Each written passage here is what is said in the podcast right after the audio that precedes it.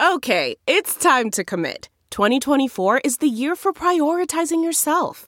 Begin your new smile journey with Byte, and you could start seeing results in just two to three weeks.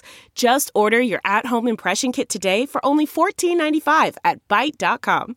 Byte Clear aligners are doctor directed and delivered to your door. Treatment costs thousands less than braces. Plus, they offer financing options, accept eligible insurance, and you can pay with your HSA FSA. Get 80% off your impression kit when you use code WONDERY at Byte.com. That's B-Y-T-E dot com. Start your confidence journey today with Byte. Hey, friends, thanks for joining a podcast. I want to tell you about something really new and exciting called patreon.com slash BP show. It's a great way to get uh, exclusive interviews with newsmakers, voicemails, personalized videos, political commentary, and early access to a special podcast called The Making of Bernie Sanders – go to patreon.com slash BP show. Patreon.com slash BP show. Giving you everything you need to fight the Trump administration. This is The Bill Press Show. Live at youtube.com slash The Bill Press Show. It is the Bill Press Show. Hello, everybody. My name is Peter Ogburn, sitting in for Bill Press today on a Friday, July 28th, as we round out the month we were uh, we were hit with a news hammer yesterday, man. All day long, every time I turn around, more news, more news, more news, and that's just kind of how it goes these days. I, I, where where to begin?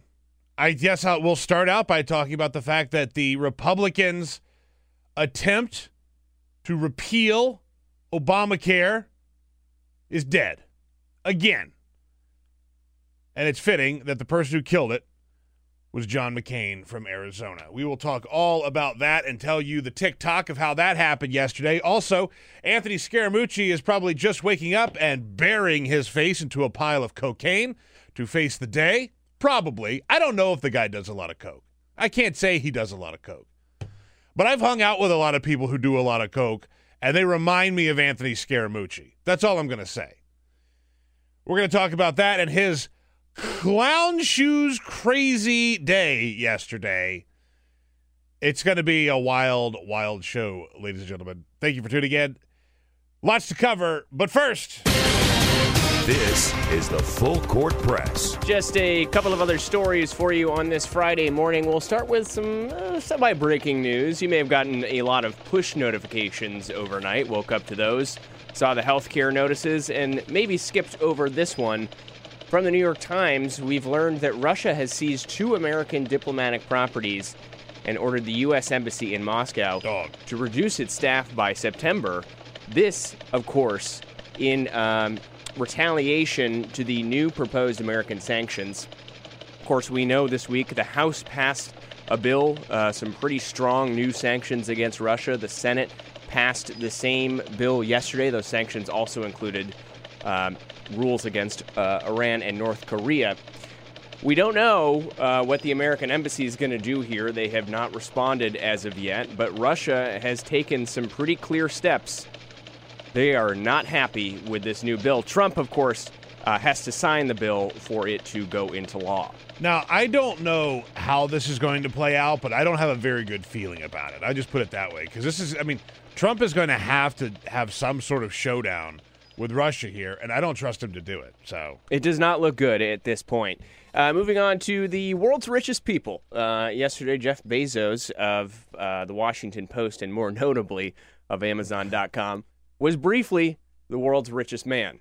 He passed Bill Gates for a number of hours yesterday. I know, briefly. right? Just briefly, and then I dropped out. a couple. I hate it.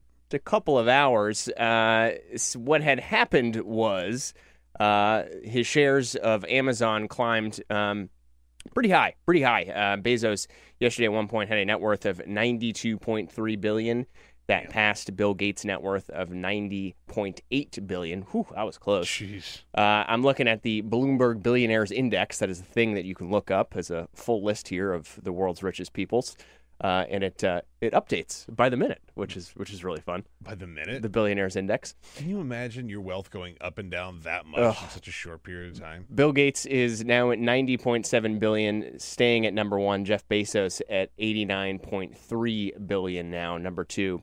You want to guess anybody else on the billionaire index? By the way, Warren Buffett. Peter? Warren Buffett. Warren Buffett is number four. Okay, Warren Buffett. uh, Amancio Ortega is number three. He's from Spain. I've never heard of him. okay.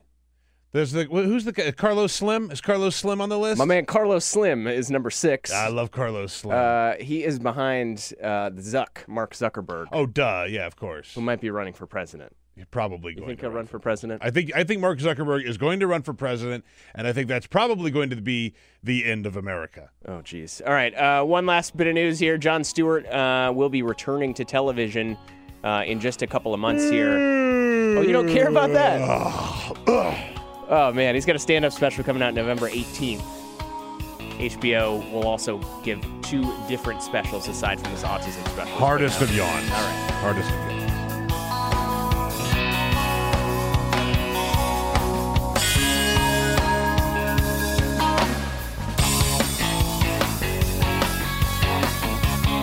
On your radio, on TV, and online. This is The Bill Press Show. Hello, everybody. It is the Bill Press Show here on a Friday, July 28th, live on Young Turks Network, live on Free Speech TV, live on YouTube.com slash The Bill Press Show. Folks, what a day, what a day, what a day we got on tap for Friday's show. So much breaking news, so many things happening overnight. We are your one stop shop. Everything you need, baby. We got it. I'm just going to start out and say it. John McCain killed the Republicans' chance to repeal Obamacare last night, late last night, like one in the morning, late last night. I should say early this morning. Uh, it came down to where they needed three votes. They did not get them. Lisa Murkowski, Susan Collins, and John McCain stepped up when he needed to step up and killed this whole idea of skinny repeal. Which, like, oh God, I like to go through this whole thing of how they played this out. So, yesterday, this idea of the skinny repeal looked like it was going to fail. So then Republicans came back in the Senate and said, well, here's what we'll do now. If the House promises us that they'll take the bill to conference, then we'll vote yes. What that means, by the way, is that they'll pass the bill in the Senate, they'll send it to the House, the House will, quote, send it to conference, which means it would fall apart. I mean, literally, that was the goal, is for the House to get their hands on it again and to kill it. Take it to conference, rip it to shreds, and take it nowhere so that it would not pass. But the Senate could, the House could say, well, we repealed Obamacare. And the Senate could say, well, we repealed Obamacare too. And that way they could go back to their constituents and say that they repealed Obamacare while their constituents still enjoyed the fruits of Obamacare. It is the most blatant flim flam job that I've seen the Congress do in a really, really long time. Do you understand why people hate Washington, D.C.? Do you understand why people hate Congress? Do you understand why people hate their elected officials so many times? Because of stuff like this. Just, just have to just wrap your head around that for a second. The House passed a bill and sent to the Senate that the Senate was going to pass and send to the House so that the House could kill the bill. They wouldn't vote for the Senate health care bill unless the House promised not to pass it. So that's where we started. That's what we were working with yesterday, which is insane. I mean, full on insane. So Paul Ryan had to come out yesterday and he said something like, We're open to the idea of taking it to conference, which is not a promise which is what guys like John McCain and Lindsey Graham and uh, Jeff Flake and a couple of others promised or, or, or, or had requested. So he didn't give them that. That didn't stop uh, Lindsey Graham. Lindsey Graham still voted for the skinny repeal. Uh, it didn't stop essentially any other Republicans. Ron Johnson, who had taken a brief stand earlier in the week. Yeah, he still voted yes. Yeah, John Ronson, who was going to uh, be one of these voices that was going to help stop it, he didn't do anything. But Mitch McConnell got red in the face, and you know when that turtle shell starts shaking, you wanna you wanna take a few steps back. Mitch McConnell had this like pinkish, like a dark pinkish and blue tie, and that face of his started to match the color of his tie late in the night, and that was funny to me.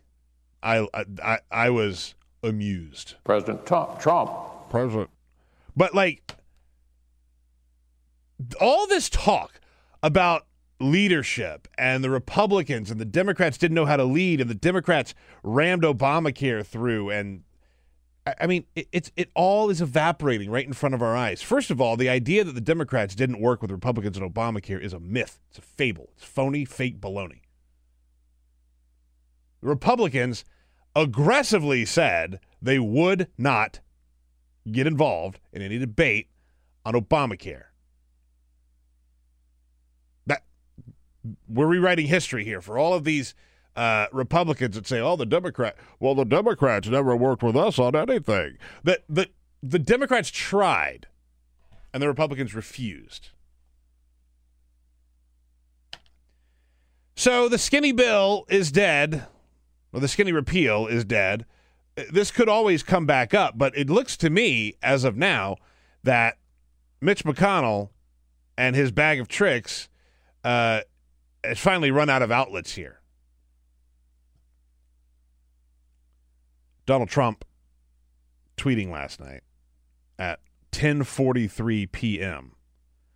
Go Republican senators, go! Get there after waiting for 7 years.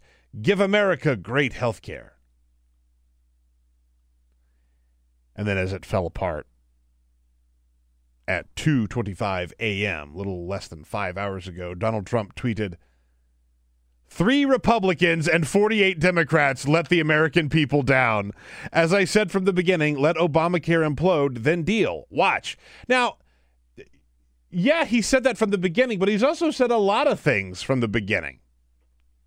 His story has changed so much that, like, I don't even know where he goes from here. Are they going to pick this back up? Maybe.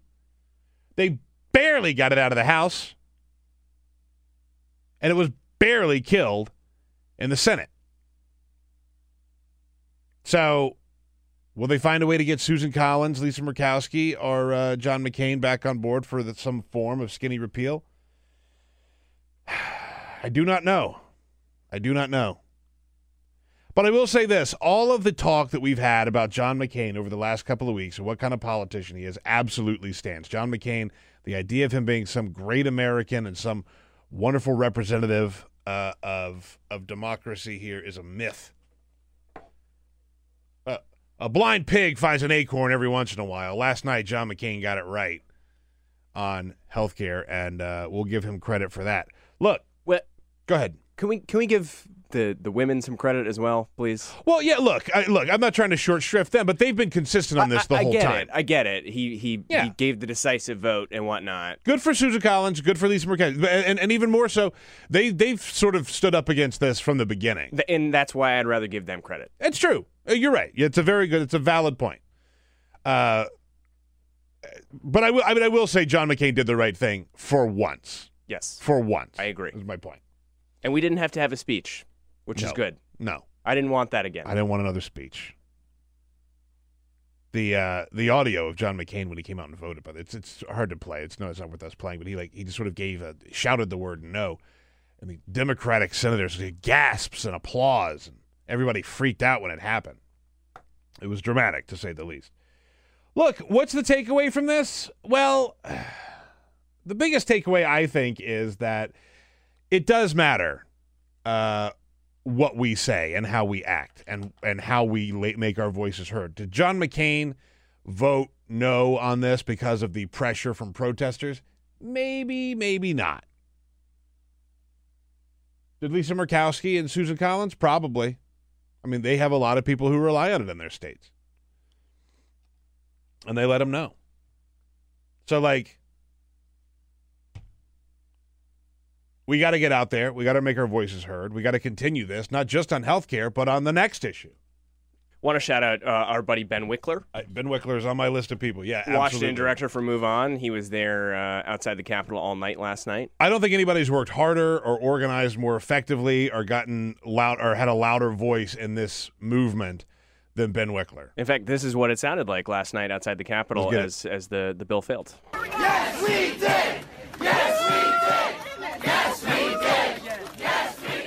And if you want something that'll really brighten up your day, that clip of Mitch McConnell after it was uh, killed, after the bill was killed, and Mitch McConnell had to go on and talk about what a disappointment this was.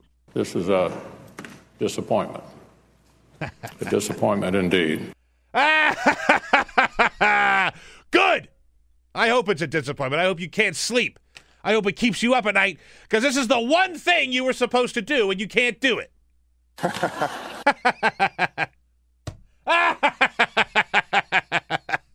and all of these people, Mitch McConnell, uh, uh, Paul Ryan, even everybody's favorite Ben Sasse, all these people that, oh, Republicans are going to learn how to lead, even though Donald Trump is not uh, uh, the the candidate we had hoped for. All these Republicans, they they have this super majority. They're going to be able to get things done.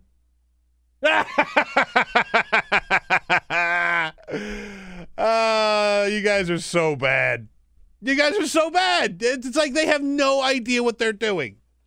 Next time, when when we have the midterm elections and you see these Republicans that are going to go around making the claim that Democrats don't know how to lead, just throw this in their face. This is the one thing they promised to do, and they can't do it with a goddamn supermajority. They can't get anything done.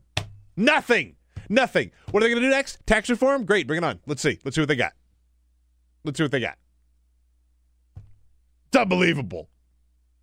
Unbelievable. We're on Twitter, by the way, at BP Show. At BP Show. If you have any comments, we'd love to read those. Um, look, guys, where do we go from here? It it really does depend on where um, Mitch McConnell takes this, because I, I don't think that this is dead, dead, dead. I think that this is as big of a uh, blow to the repeal of Obamacare that we've seen yet. I mean, they just kept watering it down and watering it down and watering it down and watering it down until we get to this. So now it's going to be up to, I think, Democrats to sort of offer up some sort of a fix, offer up some some sort of a better plan. Chuck Schumer last night even sort of hinting at the fact that like we can do better. Um. So will we do better? I hope so. I'd like to think so. But it's time. It's time to make something happen. At BP Show is where you could find us on Twitter. Now, even cra- it's good news. It's great news. I'm so happy and I'm so excited and I'm so pleased that everybody t- sort of took part in that. But um, that is definitely the biggest story of the day, and we'll be talking about that all throughout the show. We've got Congressman Al Green in studio in the next hour. We're also going to be talking about Fox News and the transgender uh, troop ban from Donald Trump with Julie Millican, Deputy Research Director at Media Matters for America. And you might uh, have heard about this new movie coming out called Detroit. The screenwriter and producer of this movie, Yeah, how'd you pull that one off? He's a friend of mine. Is he really? That's right. You guys go back. No, I, I made that up. No, he's been on the show before. Oh, cool. And, uh, he's I, good I didn't realize he. So he works uh, exclusively, almost with Kathryn Bigelow. Yeah, She directed Detroit. He wrote Zero Dark Thirty, and he also wrote um, Hurt Locker. yeah, Hurt Locker. Yeah, yeah, yeah. We Was- had him in, uh, I think, for Zero Dark Thirty. I think Did you see Hurt Locker was um, it made the top twenty-five that New York Times list all top time? twenty-five best movie of all time. No, Yeah. it's, a, it's a no for me. It's not in the top twenty. I got to rewatch it. It's a. It made me think. It is one hundred percent not in my top twenty-five. Well- it's a very good movie. I'm looking forward to you telling that to Mark. When I'll tell him here. that. I look, I mean, it's an excellent, excellent, excellent movie. You know what I watched uh, the other day because it just came on TV was Uh-huh. Zero, Zero Dark Thirty came on. Yeah. and I hadn't watched that in a while. It's a good movie. It is. It's not like a, it's not like an astounding movie, but like it's one of those movies that I'll get sort of wrapped up into. They do a It's- good job of story. It's one of those rare uh, historical dramas where it probably came too soon, but once you got through the end of it, you said, "Meh, okay, Yeah. I see where they were going." I think that's right. Or, by the way, you're going to see that new 9/11 movie with Charlie Sheen Absolutely not. and Whoopi Goldberg. Absolutely I, not. I don't. By the way, I don't think enough people know about this. I know.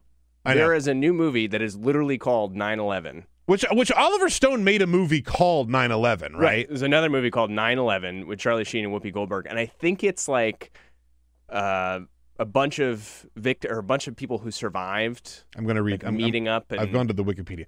A group of five people find themselves trapped in an elevator in the North Tower There of the World is. Trade Center during September 11. They work together, never giving up hope, to try and escape before the unthinkable happens. Um, starring Charlie Sheen, Gina Gershon, Luis Guzman, Whoopi Goldberg. Oh my god! I want to make another movie about September 11th. Who do we cast in the lead role? the, literally maybe the one of the most unhinged Americans we have, Charlie Sheen. Who, dir- who directed it? Uh, directed by Martin Guigui. Mm, nope. It looks hor- the the the uh, poster alone. First of all, Gina Gershon, like hasn't been around forever. This I- sounds like I predict that mess. lasts about mm, two weeks in theaters Yeah. and then head straight to DVD I think you're right. video on demand. I thi- oh oh oh! Also in the movie, Clint Howard, Who's Clint Howard? Ron Howard's brother. Like the- yeah, like the weird looking uh, Clint Howard. Well, now you Oh. have my attention. Yeah. You had my attention. Now you have my curiosity. boy, oh boy. All right. So listen, here in uh, Washington, D.C., here in the media, there is a new character that is emerging that I am full on in love with. And his name is Anthony Scaramucci, aka the Mooch, who gave himself the nickname the Mooch, by the way.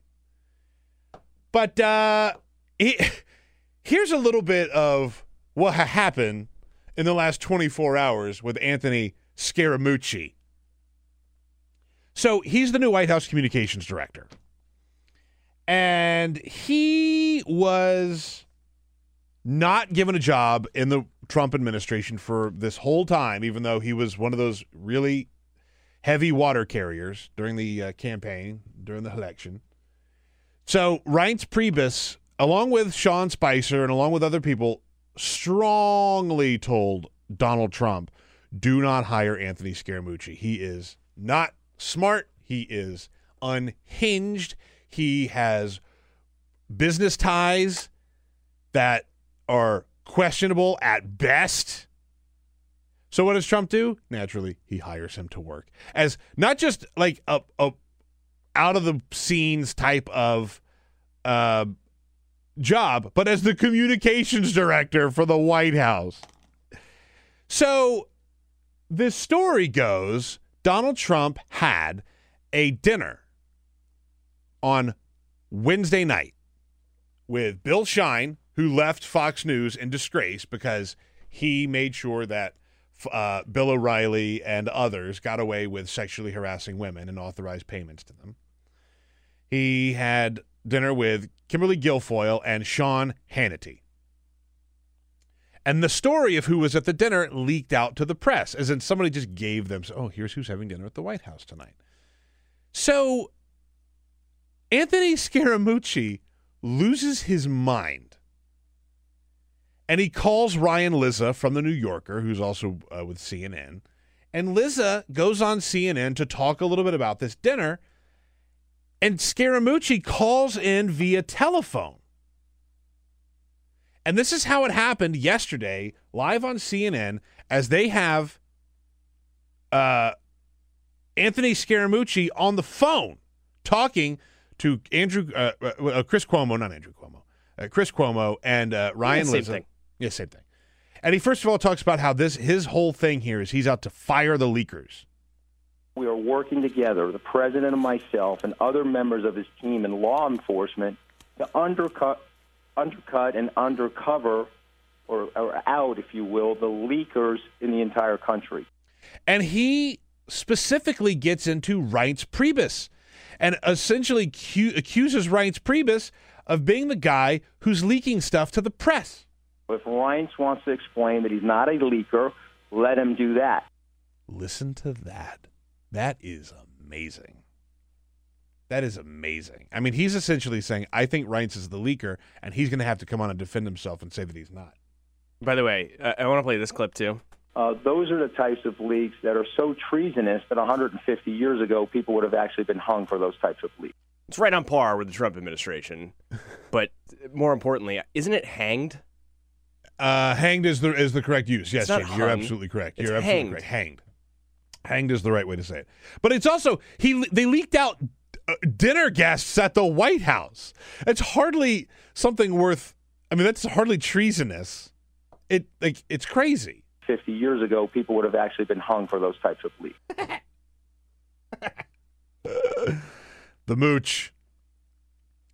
So naturally, Washington D.C. does what it does best and starts hand wringing over what does this mean and what, what's going to happen next and is Reince going to make it? How long do we give Reince Priebus, Jamie? I give him a solid two weeks.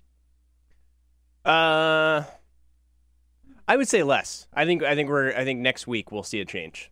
I'll say this about the Trump. You might be right, by the way, but the, I'll say this about the Trump administration. They they have sort of slowly started pushing people off the cliff, right? Like Sean Spicer was out of the spotlight for a long time before they finally dropped the hammer on him. Poor Sean Spicer. By the way, I'm going to go ahead and put up a poll on our Twitter at BP Show. Let's get it. How long do you think Reince Priebus has left? Let's do it. uh, in the Trump White House. At BP Show, follow us. Give me a quick minute here. I'm going to put it right up. All right. Y'all go- make sure you go find that. So here's, as they say, the rest of the story. Ryan Lizza spoke to Anthony Scaramucci at on the evening of Wednesday before this whole thing uh, sort of blew up on CNN. And Ryan Lizza wrote the story for the New Yorker, and that dropped yesterday afternoon. And he gives us a little bit of insight as to how Anthony Scaramucci does business. He immediately called Lizza, and I'm going to read directly from this New Yorker piece. Who leaked that to you? He asked. I said I couldn't give him that information. He responded by threatening to, inf- to fire the entire White House communication staff. Quote, What I'm going to do is I will eliminate everyone in the communications team and we'll start over. I asked these guys not to leak anything, and they can't help themselves. You're an American citizen. This is an American t- catastrophe.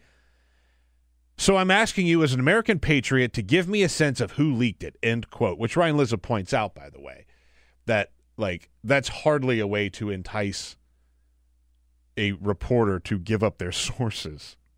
Like, is that really what's going to convince a reporter to reveal their source? Think of your patriotism. Yeah, right. You're an American patriot. You need to. I mean, the guy he found out who had dinner the other night. So he kept going. Is an assistant to the president, and Lizza again says, "I can't tell you." Scaramucci says, "Quote: Okay, I'm going to fire every one of them, and then you haven't protected anybody, so the entire place will be fired over the next two weeks." End quote. Again, there have been times in my life where I have exhibited such erratic behavior, but it was usually the time in my life that I was doing giant mounds of cocaine for breakfast. That's the only type of personality that I know that acts like this.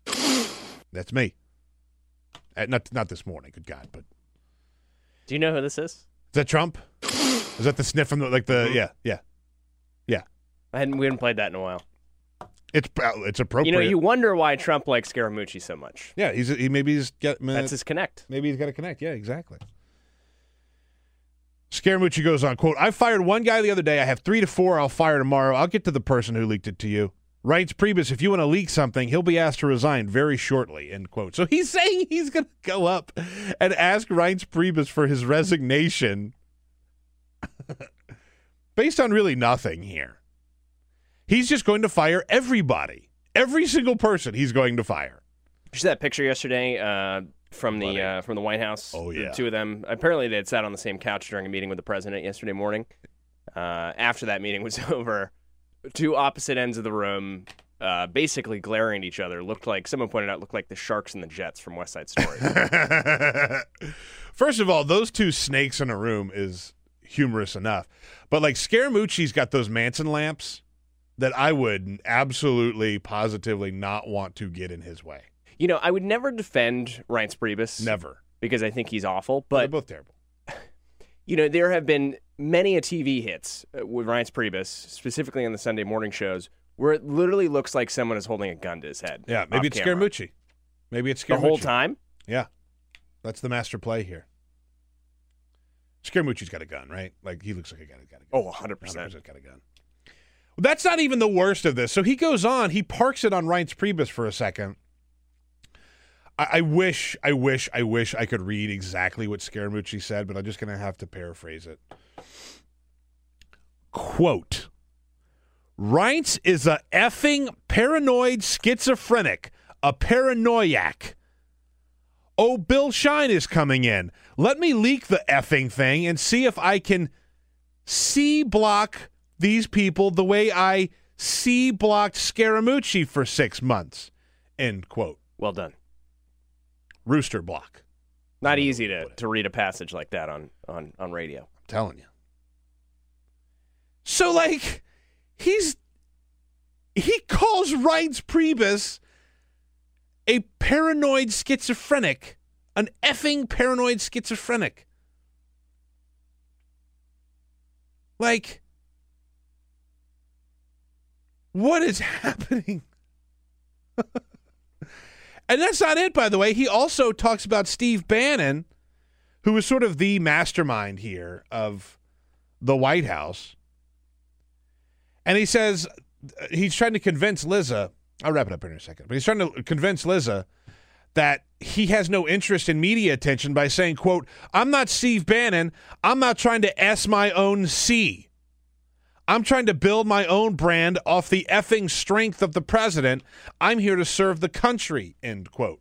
Parentheses, Bannon declined to comment on whether or not he's trying to S his own C. You know, uh, another part of that CNN interview from yesterday Yeah. was this. I don't like the activity that's going on in the White House. I don't like what they're doing to my friend. I I don't like what they're doing to my friends. Yeah. Okay? Your enemies are Reince Priebus Yeah. and Steve Bannon, Yeah. who are already enemies themselves. Yeah, right, Those right. are the two major wings of the White House. Who are your friends? You know, um, Sarah Huckabee Sanders in that third clip where she talked about what Trump likes, this I think is very, very telling. The president likes that type of competition and encourages it. Um, the people that are here are here because they love the president, they love this country, and they want to see the best things happen. If you think that this Anthony Scaramucci interview was enough for Donald Trump to say, oh, well, this is too much. I don't like this. Or for him to say, Anthony Scaramucci, shame on you. This is my trusted team, and I hate this. This is a bad look for the White House. If you think that that's the case and that's the reaction that Donald J. Trump had, folks, you would be wrong. he loves this. He loves this. He was probably watching all this with his pants around his ankles all day long, loving every moment of it. Just sipping on it, taking it all in. This is Trump. Scaramucci is like a spinoff from the Trump show. Now, here's the only problem, by the way. When Scaramucci becomes a bigger story than Trump, then he's going to get a bullet in the back of his head, metaphorically. He will not let Anthony Scaramucci become the the uh, king of the spotlight because that is kind of what's happening here. It's the Trump show. It is not the Scaramucci show. Anthony Scaramucci's got to learn that he's going to fly too close to the sun. At BP Show is where we are tweeting at BP Show. Give us your comments. It's a great day uh, to uh, be in radio, on TV, and to talk about this stuff because there's so much going on, and even more so because it was a big, big win for progressives yesterday as Obamacare stuck around for at least another day. We'll see how much I, longer. I don't think Peter would have the top two buttons unbuttoned if, if it wasn't such a great day today, huh? you. No, no, no. It's a good thing. Go ahead. Come on. I always wear the top. It's Let it hot hang out. out. It's a million degrees out, Let and it not hang to out. mention somebody in this studio. By the way, has been messing with the air conditioning, and I came in here and it was set on 80 degrees. Not me. I'm not saying it was you. I'm just saying I- I'm just trying to let it breathe a little bit. Okay. I'm from Maine. I like the cold. Let me breathe for a minute. At BP Show is where we are. Find us there. I don't like that. We'll be right back. What what what is the latest on the transgendered military policy? Donald Trump seems to think he can govern by Twitter.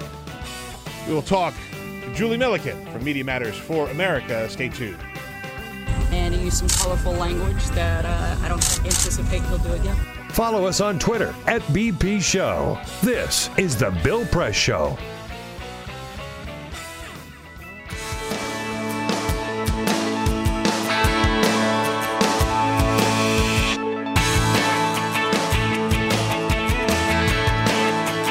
Live video, Bill's commentary, the best clips from the show, all in one place. YouTube.com slash The Bill Press Show. It is the Bill Press Show, 37 minutes past the hour here on a Friday, July 28th. My name is Peter Ogburn, sitting in today. Thank you all so very much for tuning in. Remember, we are on Twitter at BP Show, at BP Show.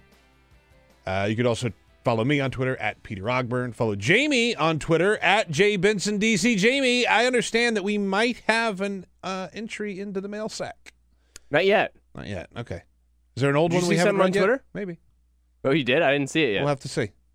We'll have to see. I haven't seen it yet. Just stay tuned. By the way, one other quick follow up on uh, on uh, John McCain and the healthcare uh, bill, which the repeal, uh, the skinny repeal of Obamacare was killed last night. Uh, Dan O'Sullivan, bro pair on Twitter, says this morning uh, McCain orchestrated the opportunity to advance a bill that would kill people far enough that he might be able to have his star moment. That's insane. It seems so utterly obvious. But then the point was to create irresistible high drama for his legacy, and he'll probably succeed. So, like, before we get too over the moon about John McCain, let's not forget that the reason that this got so close is because he made his big triumphant return to allow it to happen, which is a little grotesque, I think. Speaking of grotesque, Donald Trump um, uh, this week on Twitter. I, I'm pulling up the actual tweets because he he thought that I guess he could end the uh, or, or outlaw transgender uh, tra- members of the transgender community from serving in the armed forces. We're going to talk about that with Julie Millican. She is senior advisor for Media Matters for America. She joins us in studio now. Good morning, Julie. How you doing? Good morning. How are you? Good. Thanks so much for coming in. Uh, I'm, I'm pulling up the Trump tweets because it was a it was a couple days ago. Here we go.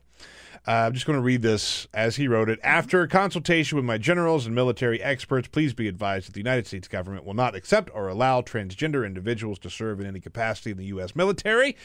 Our military must be focused on decisive and overwhelming victory and cannot be burdened with the tremendous medical cost and disruption that transgender and the military would entail.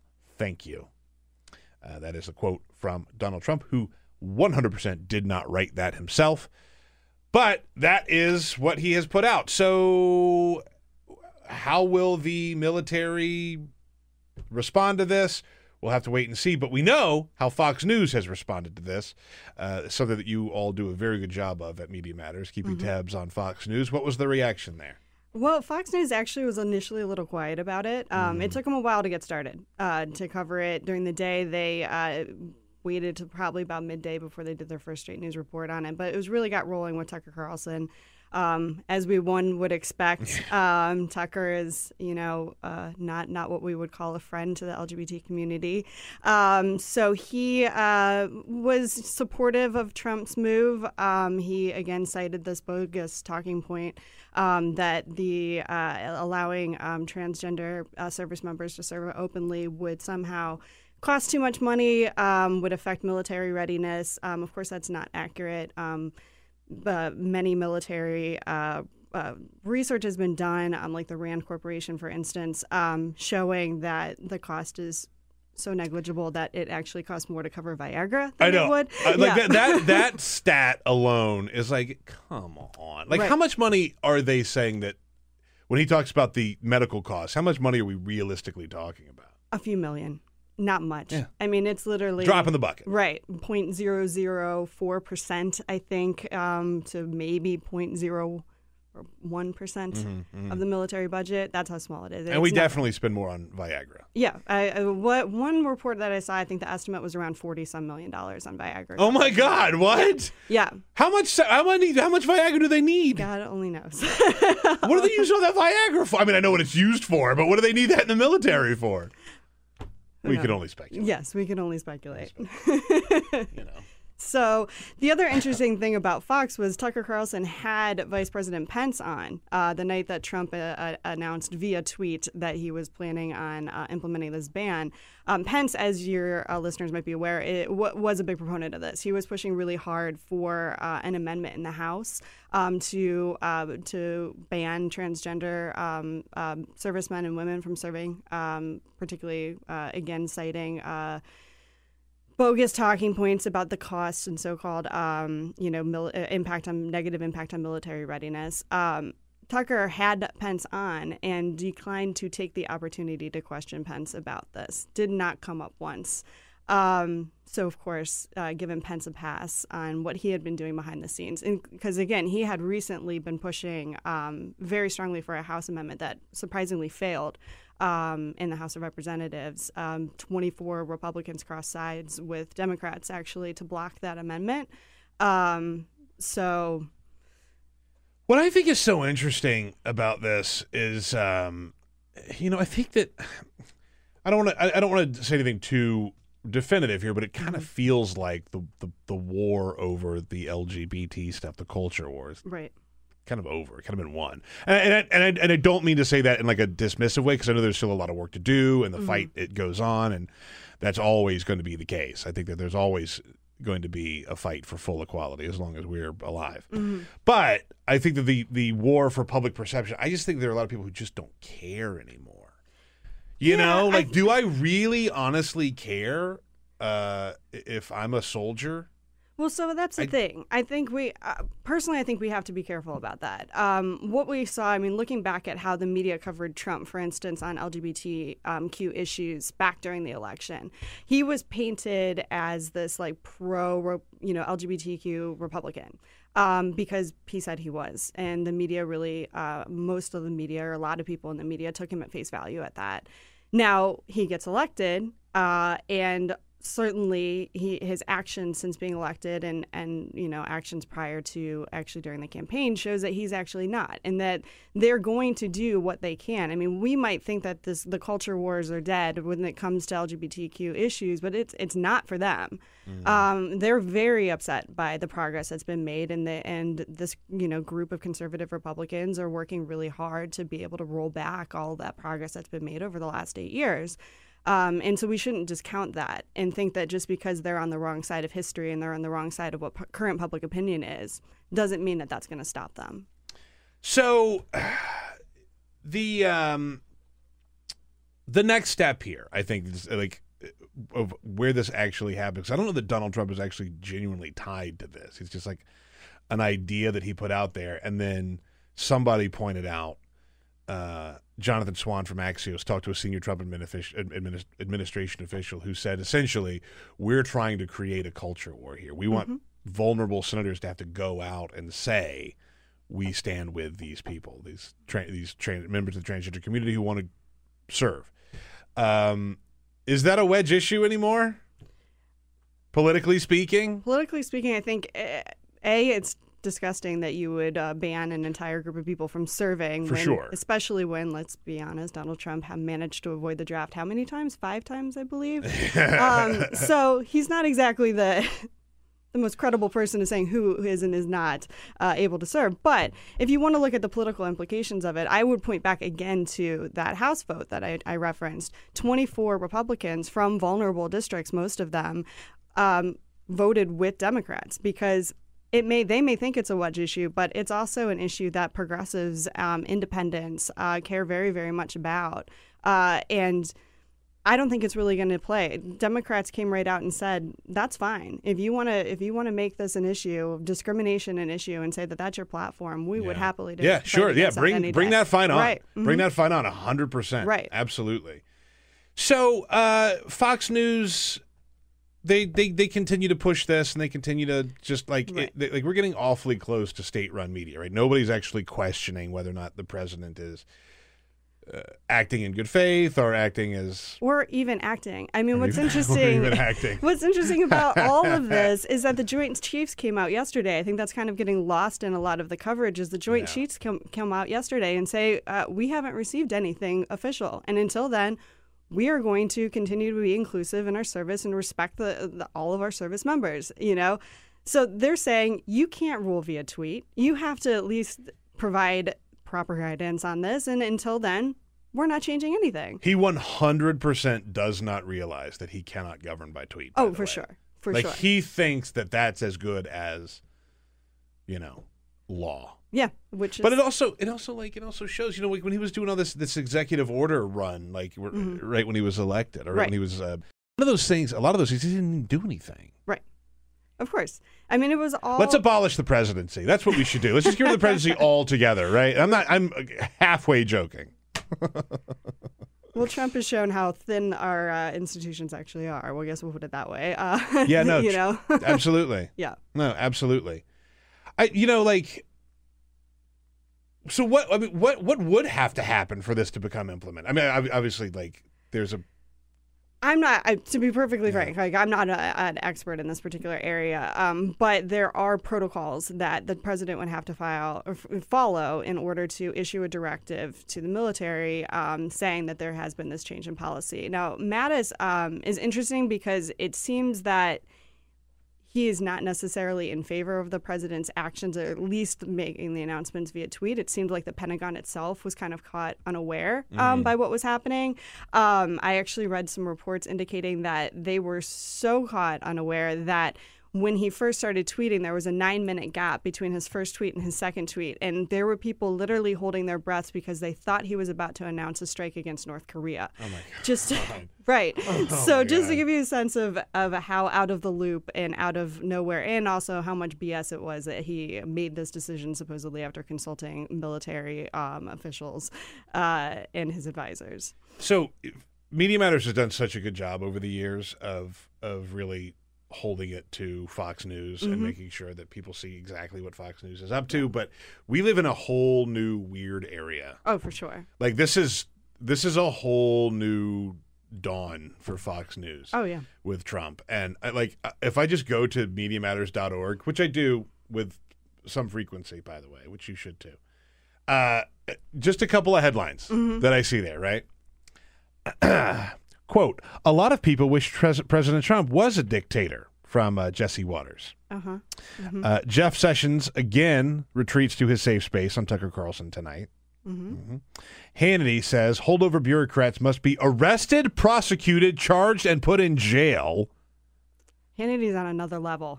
I mean, like, He is on another level since Trump got elected. I, you didn't think he could get worse, and then all of a sudden you're like, wow. so like, uh, let, us talk for so like. You know what uh, it we- is? You know what it is? Those jeans are too tight. Those jeans are way too. He too. wears tight. jeans every night, by the way, on air. They're so tight. In tight. case you didn't know. Yeah, they're so tight. Then they always make sure to shoot him from the waist up, though. So. Yeah. But let, us talk first about Fox News because, like, Sure. Mm-hmm. when we talk about state-run media and people are sort of throwing that around a little bit with Fox News, which people, I mean, might be a little too strong, but we're definitely going in that direction. I mean, like, there is no questioning what Donald Trump does from Fox News. It's just he's doing this, and this is the right thing to do, which Mm-hmm. is a little dangerous for someone to be in if you're in journalism. Yeah, no, that's it's very true, and I think you especially see that um, with Fox and Friends, um, which uh, uh, yes, I see you wincing there as you should. The fact that our president wakes up in the morning and the first thing that he does is turn on Fox and Friends and gets his information about the day from Steve Doocy and Brian Kilmeade. The two of the dumbest people in the world. on yes it, it should horrify everybody to the Yeah. core frankly um, you know so there's definitely the trump sycophants at, at fox I, I would say it starts with fox and friends it ends with sean hannity um, in between is kind of interesting um, there there have been some instances recently um, where some Fox figures are starting to to pull back a little bit from Trump. We'll see if that lasts. Um, but yeah, by and large, you know, they, they are they toe that party line um, to an extent that I I think even some of more regular viewers of Fox um, would be surprised by. So Sean Hannity, I think, is the number one offender at this Absolutely. point, and he's one of the OGs. He's Yep. been around for a while. I mean, you look at a lot of them that are that are gone now. You Right. know, O'Reilly is gone, and uh, He's he's hiding behind his podcast. he's he's trying. It's kind of sad. Have you listened to Poor it? Little Bill. I have not heard as much of it. I I kind of want to listen to some of it. It does entertain me. Um, the Yeah. idea of him sitting like in in his house with a microphone, just still trying to like hold on to relevancy. But Talking to the folks. Yeah, talking, to, the, to the folks folks. who don't, you know, Know how to use right. podcasts. Yes, Yeah, exactly. yeah. Um, but Sean Hannity is one of the originals, like, or, or at least been there for a very, very long Right. time. Um, and Fox News looked to try and quiet him down a little bit on a couple of things. Didn't really work. No, out. no, Hannity, Hasn't really worked out, huh? Hannity's his own own man on that. Um, it, Hannity's interesting because he has gone so far off the deep end that you know he he sounds like Alex Jones. You know, at this point, you Yeah. know, is the conspiracy. It's very that- thin line between the two. yeah, it's it's impressive. You know, I've watched Sean Hannity for years and years and years. I've been affiliated with Media Matters on and off since 2005. So, um, I always thought that he was just really like the party guy, like whatever it was, the party line was. But like, I, he actually is a true believer of whoever that leader is of the Republican Party. Sean Hannity is bought in a hundred percent. So when the leader of the party is Donald Trump, he is convinced that everything that Donald Trump says and all of those people around him that have these, you know, wild ideas about the deep state and, you know, all these conspiracies, the fake media, etc., he's bought in 100%. The deep state stuff is is like his bread and butter Oh, these yeah. days, Mhm. and he's convinced that there are. I mean, walk us through the deep state. I mean, essentially, he thinks that there are leftover Obama holdouts who are Set to undermine the Trump administration and therefore America. Yeah. Um, through all and, this- and they're for America. right Yes. you know through all these dangerous leaks that apparently are coming from Reince Priebus so who, who knows I, I don't yeah, yeah, yeah.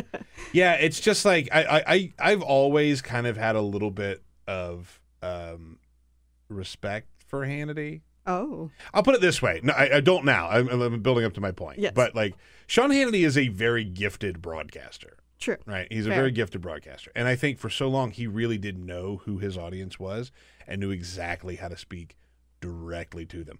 But I think that he's really lost it. Yeah. I, I would agree with that, or, or or perhaps he does think that that's where his audience is. Maybe. I don't know. I mean, I don't know that audience as well, but the way I see it, like there are there are some Republicans. Like I'll put it this way: I don't think that there are a lot of like heartland Republicans, right? Right. Who who essentially made Donald Trump president, Mhm. who are out there going like, yes, Barack Obama is you know a deep state, Right. Uh, is ordering this de- these deep state covert actions, and now that he's out of office, I don't know that they're there. Right. I don't know that they're with the Alex Jones crowd either. But I mean, One of the things I wonder about Sean Hannity is, you know, he he is fairly active on social media and Twitter. Oh, yeah. And you know the the online audience, um, particularly on the right, does tend to skew a lot more towards this like conspiratorial, um, you know, ideas. And so perhaps he is getting this message because that's what's being reinforced um, when he's engaging with his audience. That you know, yes, this deep state exists. That you know, th- they're we're out to destroy America through you know these leaks that are happening and Obama holdouts, and we need to purge everybody in the government, and all any other number of things, you know, that they believe. So Yeah. Yeah. Oh, Who knows? God. So what's the future of Fox News? Because they they don't have uh, like anybody really running the programming. They don't really, Right. you know. I mean, Well, I think they're flailing right now. I don't think they know what the future of Fox News is. Um, it's interesting to watch them have this identity crisis. Um, their ratings, especially in primetime, ha- I mean, they've never been lower as far as I'm aware. Um, you know, Tucker Carlson is tanking. The Five, I can't believe they moved that to primetime. It's just not even compelling television, let alone, um, you know, for the primetime Fox audience. And then, you know, there's Hannity, who's hanging on by a thread of sanity at this point. So, I, I don't I think they the know. I like that. Yeah, I, I just don't think that they they're having an identity crisis right now, and they are losing their market, they're losing their audience, they're losing their relevancy um, in that sense, um, and so we'll see that that actually can be pretty dangerous. You know, we can we'll, we can see um, you know where they go from here, but I think it remains to be seen. Yeah, look, I, I, I see no stopping for the crazy in Fox News No. because they, they are they are essentially without a, a serious uh, rudder. I don't think they even know where they're going. So everyone's just kind of going off in their own weird world. And you got Right. this Jesse Watters who was a Bill O'Reilly Yeah. clone and Oh, Bill yeah, O'Reilly yeah. protege Oh, who is being mm-hmm. just as obnoxious mm-hmm. as Bill O'Reilly ever was. Right. You got Sean Hannity, who's carrying on his, you know, conspiracy theories, Alex mm-hmm. Jones esque. Shepard Smith is an angel, and nobody can say anything bad about Shepard Smith. I'm sorry, I can't let you do that. I would, n- I actually would never. I say know, anything right? Bad about Shepard Smith. He is a he's a shining light in the in the Fox lineup. How does he still exist there? It's interesting. I don't. I. I I'm I mean, not he sure. actively says things like he Yeah. essentially calls Trump a liar. Right. Full stop. Full Right. stop.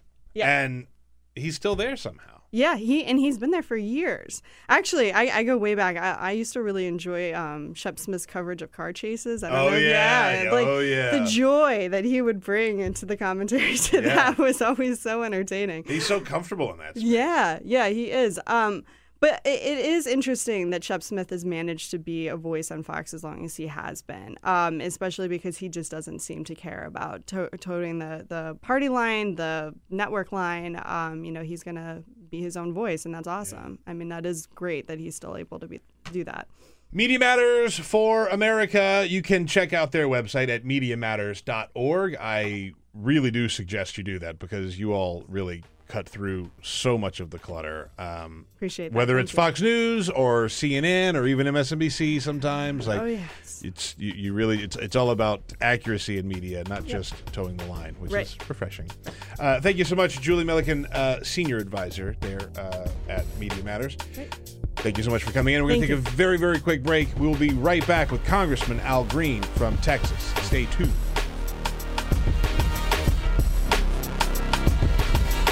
This is the Bill Press Show. Hey, everybody, this is Bill Press. Thanks for listening to the Bill Press and Friends podcast. And now, do yourself a favor. If you haven't already done so, subscribe to the show on iTunes. Here's what you do just search for the Bill Press Show, then you can take us with you and listen in anywhere you go. And you'll get new shows from us as soon as they're posted. And one more thing if you really enjoy Bill Press and Friends, please help us grow by telling a friend, writing a review, and giving us a rating on iTunes. It's so great to have you on board. Many thanks.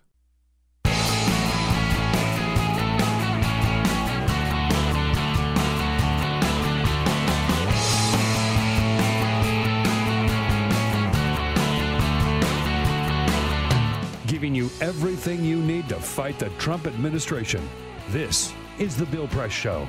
Live at youtube.com slash the Bill Press Show. It is the Bill Press Show. Welcome, welcome, welcome. It's a Friday, July 28th. My name is Peter Ogburn. I'm sitting in for Bill Press today. One last hour here on today's program. Remember, you can find the show on youtube.com slash the Bill Press Show, also on Free Speech TV, and we are proudly part of the Young Turks Network, where you can find a lot of our programming there with them. Also, don't forget if you like the show but you can't listen to the whole thing, we put it all up on iTunes. The full podcast goes up just moments after the show. Jamie puts that together and make sure you get your hands on that. And one more quick plug patreon.com patreon.com slash bp show we're putting up exclusive content there you can only get if you subscribe it's about $5 a month you get daily commentary from bill plus special interviews we put up we're putting up an interview today actually with ann hornaday from film critic for the washington post who has a new book out we talk some summer movies we talk uh, just general filmmaking it's a lot my, of good stuff My favorite Patreon interview so far was the one we did with Ann Hornaday. It's she's really really good. She's really really good. Uh, joining me in studio is the Congressman Al Green from Texas. Congressman, good to see you. My honor to be with you again, and hello to your listening audience. Thank you so much for coming in. We're going to get right into where we stand with health care, impeachment, and lots of other things. But first, Jamie Benson has the headline. is the Full Court Press. Just a couple of other stories for you on this Friday morning. We begin. This is just a guilty pleasure. It's my home state of Maine. That's where we got to begin, right? Uh, Sure. Some news yesterday Governor Paul LePage, arguably one of the worst governors in this country, the lone blind spot there for, for Mainers. uh, said on Thursday he believes that Maine Senator Susan Collins, also a Republican, uh, is going to go ahead and run for governor in 2018. Really? Uh, she has been considering it. Susan Collins uh, has gone on record and said that she's going to decide this fall whether or not she'll be running for Maine governor in 2018. Uh, currently, she ranks 15th in seniority in the Senate. Has been in the Senate for two decades, uh, but LePage says, "quote I think she knows what she's doing. She's planning to run for governor." Let me just say this: if she's going to run for governor, Paul LePage is not going to be the first person to know. Well, the problem with this is that Paul LePage is considering running for Senate. So there is a scenario in which they could literally switch places, which would be awful for the country. Yeah, yeah, that would be bad. Some more news from the healthcare vote la- late last night. A funny light moment, if you will. Uh, during the debate, Senator Tim Scott was uh, on the floor of the Senate when all of a sudden he was hit in the head by a reporter's notebook. No. Yeah. Uh, from the press gallery, Haley Byrd of the Independent Journal Review, she's the one that uh, distracts us with uh, cute photos of dogs on the hill. Good for her, I guess. Haley Byrd's uh, notebook fell on Tim Scott's head. Uh, ben Sasse was standing right next to him. I believe there was some light laughter. Uh, Tim Scott was okay uh, at the end of it, but uh, not not not everything was so serious last night. Y'all got to be careful. Y'all got to be careful out there. Most certainly have to be careful. And finally, we will go to uh, Congressman Al Green's home state of Texas. Uh, this was making some news yesterday. Governor Greg Abbott signing a bill into law last month that people are now talking about about how now adults in Texas will be legally allowed to openly carry knives with blades longer than 5.5 inches. That means you can carry swords and machetes in the state of Texas beginning in September. Congressman, I don't know if you have any thoughts on this, but uh, it seems a little odd you're able to just carry swords and machetes anywhere you go in Texas. Well, in Texas, you've always been able to carry long guns, uh, rifles, and shotguns, and you may not have noticed it, but a good many people have them in the back of their pickup trucks when they're riding around. And um, it seems to be associated with patriotism in Texas. Hmm. If you go to some of the rallies, you'll see people who show up with a rebel flag, a long gun, and a belief that the South is going to rise again. Uh, that's the kind of patriotism that I reject. And I'm sorry that the governor has decided that he would make knives an issue. You heard it right here from Congressman Al Green. We're going to take a very, very, very quick break, just a couple of seconds, to allow uh, radio stations to join, and we'll be right back.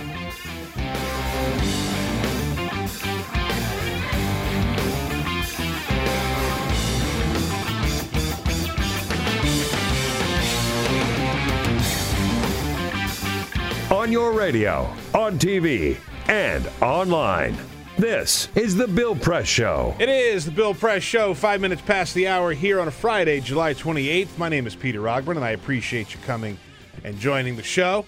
We've got so much to talk about, but if you're just now waking up, the big news is Obamacare survives another day. Last night, the Senate failed to push the quote skinny repeal through. John McCain, Susan Collins, Lisa Murkowski, all voting to stop that. I'm joined now by Congressman Al Green from the state of Texas. Congressman, thank you for joining me. Thank you so much. Uh, I saw the intrigue. I was up uh, from about 2:30 a.m. until, quite frankly, right about now. Really? take a little bit of a nap after thereafter, but it was something to see people having to grapple with voting for a bill that they didn't support. Uh, you now, you, I, I've never seen anything quite like this, Congressman. Because if we really get down to what we're talking about here, when they were talking about the skinny repeal, they got to a point where they said uh, the Senate would vote on this skinny repeal if the House promised to take it to conference, essentially killing it. Exactly. So they were voting for a bill that they knew was going to die, which the House, part of their argument for getting it out of the House was to get it to the Senate because they knew it would die there. Now, is that how government works? It's not how it's supposed to, but apparently it is. And uh, you might recall that the president called the House version a mean bill. Uh, so you have this mean bill that uh, passed the House. Uh, the Senate did not take it up, but the Senate takes up something that is even meaner, if, if I may say it this way. Sure. A bill that would strip uh, the Affordable Care Act of the individual mandate, the employer mandate, uh, would cause about 16 million people to lose insurance, increase costs by about 20 percent. It was a piece of trash that they were voting on, and they knew it, and they didn't want to have their names associated with it. And I, I must say this uh, I, I am grateful to John McCain for coming back uh, under such, such extreme conditions. Uh, he has reason to be at home. He has reason to be uh, trying to put himself in a position so that he can be rehabilitated, and I hope that he will. But he came back and he did the right thing. And he gave a signal, an indication, if you will, that he would do the right thing when he came back and he gave that floor speech indicating that we should go back to regular order so that we could uh, inculcate, if you will, some Democrat democratic ideas into this process. So I'm I'm pleased that he did it and grateful. One more thing on this. This really has not been about health care. No. This has not been about uh, repeal and replace. Let me give you a different slant. This has re- really been about um, a desire to kill and erase, to kill the Affordable Care Act and erase the legacy of Barack Obama. That's what it's been about. It seems to me that so many moves that Donald Trump makes and the Republicans make is purely that to erase the, the, the legacy of Barack Obama. Even if you look at the uh, the announcement on the transgendered troops, right? Barack Obama made a lot of great progress for members of the transgendered community, and because he was for it, Donald Trump is knee jerk against it. He is antithetical to the president. He's the guy who carried on this uh, notion, really an inane idea, that the president was not an American citizen. Yeah. Uh, and he made disgusting. Yeah, he made himself a national icon for those who were a part of that movement to uh, somehow de uh, legitimize uh, the president. Well, unfortunately uh, for him, uh, it didn't work. Fortunately for us, it did. But you're right. He has been against the president's uh, Affordable Care Act. And what he did to the trans community was insulting. Um, it, it, it denies the legitimacy of them as human beings, in a sense, in his mind. It, it put them in a position where they are going to be denied due process. He didn't have enough respect for the community to at least have some sort of intelligent dialogue with people who could help him to better understand the issue. I regret that he did it, but it did expose him as a person who is not sensitive to all Americans. To be a patriotic American has little to do with who you are other than you desire to serve your country. Amen. Amen. And you know, last time I checked, Texas has its fair share of military members. I lived in Texas for a little while, and I I, I got a feeling you know a couple military members in your district. Um, do they care? The people that I have talked to have not made an issue of who people are, but rather how they perform. And if you can perform, you ought to be given the opportunity to do the job. Uh, it's, it's based upon your merits. You should succeed on your merits or fail on your demerits. And my position is very simply this if we're going to have any type of cohesiveness in the military, you cannot have the person at the top making impulsive commentary, such as what the president has done. He has a proclivity for extreme impulsivity. And this extreme impulsivity is a way of dividing people, not bringing them together. He rarely has an idea that would bring people together, unify people. His ideas seem to divide. Yeah. And for this, for this, coupled with what he has done with Comey, I'm not going to segue into it. I just want to say it. He really should be impeached. He should. We're going to get there. We're going to get there. I, I- want, to come back to that in just a moment. One one last thing I want to say about the. It's not specifically about the transgender thing, but at, to to your point, uh, there was a reporter for Axios that got a comment from a senior Trump administration official that essentially said this was done. The transgendered uh, uh, ban was done because it would force people in battleground states to uh, Democrats in battleground states to have to come out and say we are with these people and to try and start some sort of a culture war. So to your point, you're absolutely right. This was all about dividing. It is. It's not about anything other than it's not about you know uh, the cost of it, which he said it was, or the distraction, which he said that it was, which was also said about African Americans serving in the military as well. It was about dividing uh, Americans. And Which the- is what he does. Yeah, and he does. And here, here is the truth.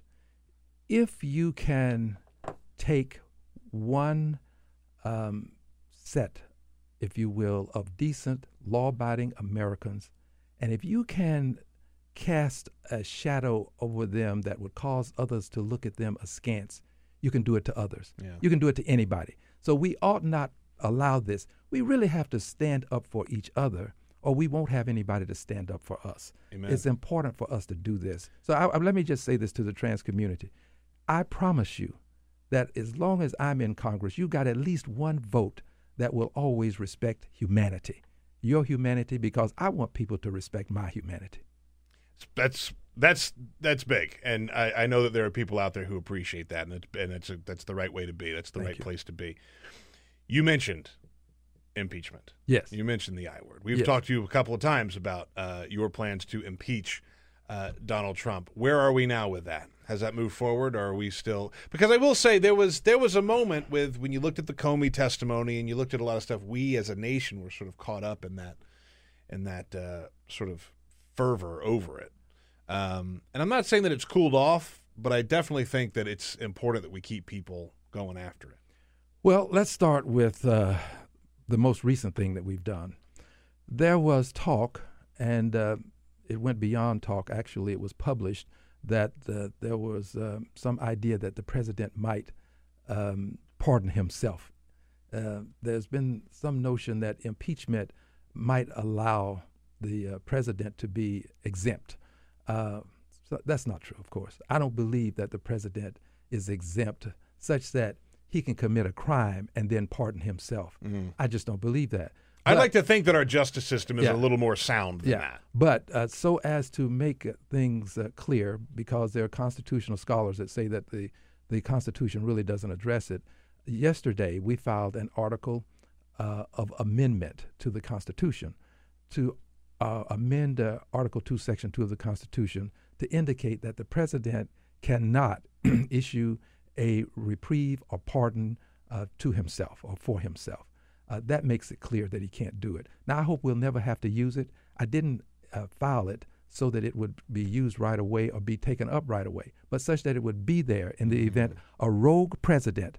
And by the way, I, I understand it should be roguish president, but if we have a rogue president, I, I prefer to use the word this way uh, a president who is dishonest. Rogue means dishonest and unprincipled.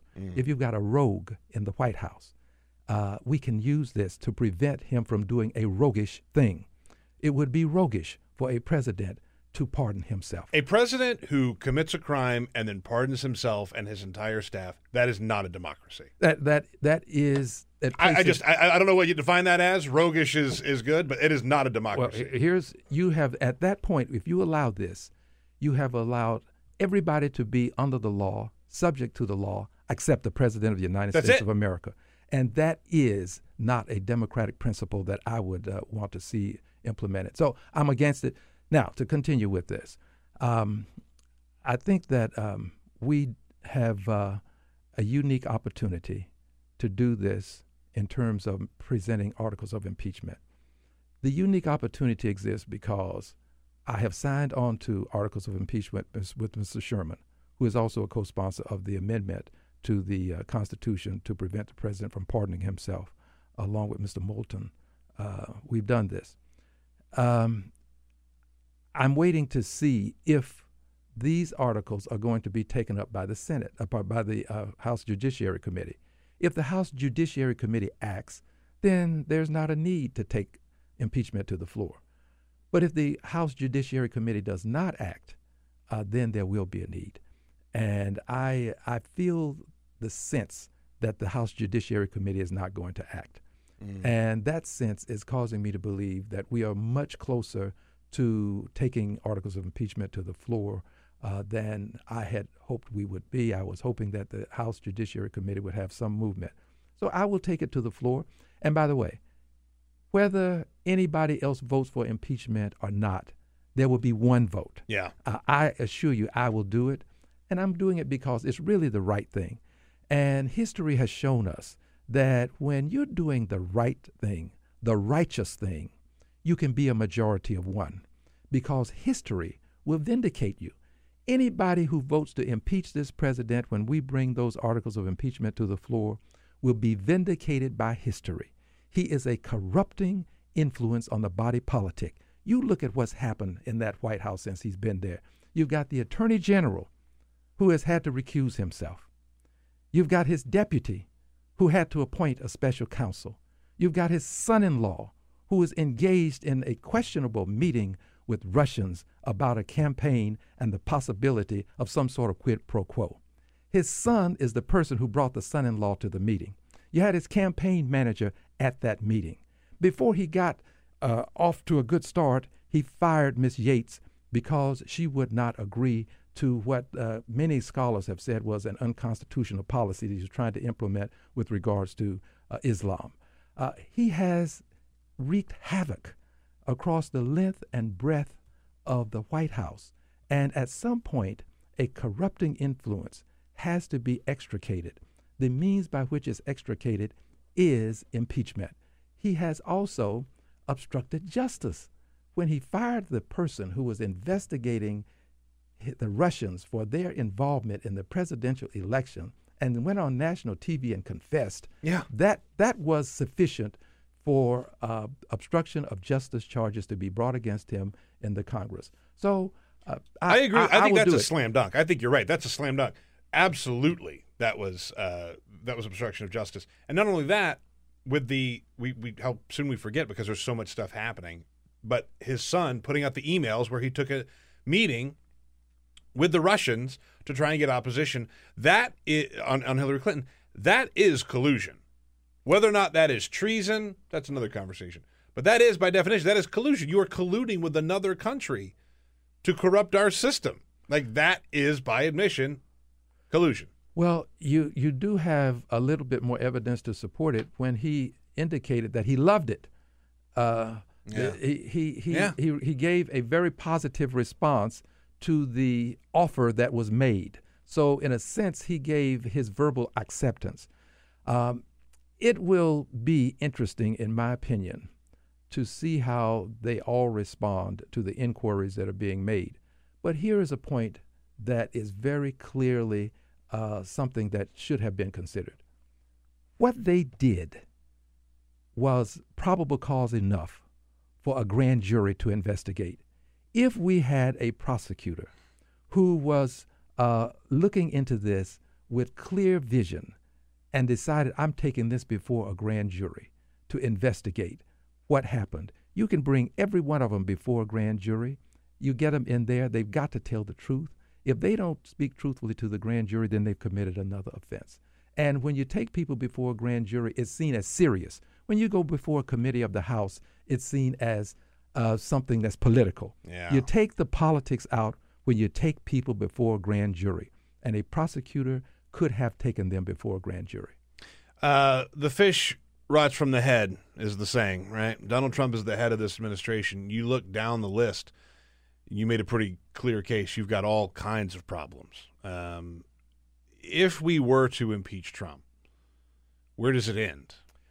Well, let's let's deal with where it begins because it- it's important to understand this. That's fair. You, you, if you impeach Trump, here's what you prevent: you prevent the continual, uh, continued erosion and corruption of the political order. You prevent that, but you also prevent something else. You prevent him from being impulsive, such that, and this is uh, my speculation, that he might engage us in a conflict uh, that could create a circumstance where a lot of lives can be lost. I just don't know that he measures his actions before he takes them. He seems not to, given what he did with the trans community, given what he said about President Obama uh, uh, taping and wiretapping him, uh, given what he said about the president not being a citizen.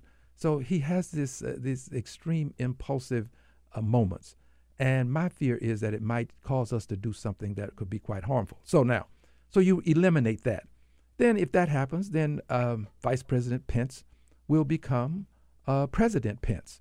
Uh, there are people who fear having a President Pence to the extent that they'd rather have a President Trump. I am not one of the persons who uh, harbors Mm. uh, that kind of fear. Mhm. I think that we have to realize that a President Trump, because he is so unpredictable, and because we know that war is a means by which people have uh, tried to galvanize the country, uh, we have to protect ourselves from this. That's the extreme example of what can happen under a President Trump. We got a lot of things to talk about with uh, Congressman Al Green. Uh, we're going to talk about the latest on the health care bill in just a moment. Remember, we are tweeting at BP Show, at BP Show. And we got a little couple of tweets here to read, Jamie. couple tweets here. Tweet us, tweet at us at BP Show. Johnny Riddle uh, at Johnny Ray Riddle on Twitter says rogue, compromised, and guilty as f for hating America and having no respect or tolerance for our country's true values. Nice little self edit there, Jamie. Johnny, of course, is talking about. We've had to edit ourselves a lot this It's been- morning been with those mooch uh, quotes earlier. On the subject of health care, uh, Congressman Al Green just a few min- minutes ago called that a trash bill. DJ's Jam on Twitter agrees. He says it was junk and nobody in their right mind should have voted for it. Uh, one more tweet on health care here. Professor Lex says Republicans can't manage their own party, can't manage America. Resist and resign.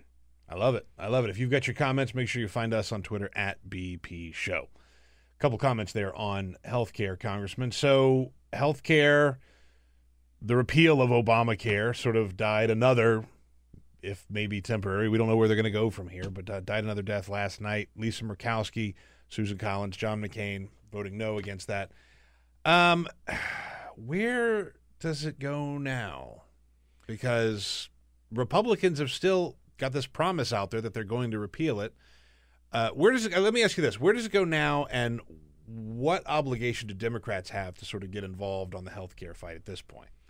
Well, uh, the Republicans have placed their politics above policy that benefits the American people. Uh, they are trying to keep a promise that they made when they never thought they'd have to take the votes that they've had to take. It was easy to say repeal and replace, and I've got a great plan. Remember now, they all had a plan. Yeah. They all had a plan until they had to produce the plan. And then we find out that there really was no plan. As a matter of fact, their former leader, Mr. John Boehner, said that that was all happy talk. It, we now know what happy talk is, what they have just uh, been engaged in. This whole dialogue about we've got a great plan and we're going to make it uh, so much better and it's not going to cost very much.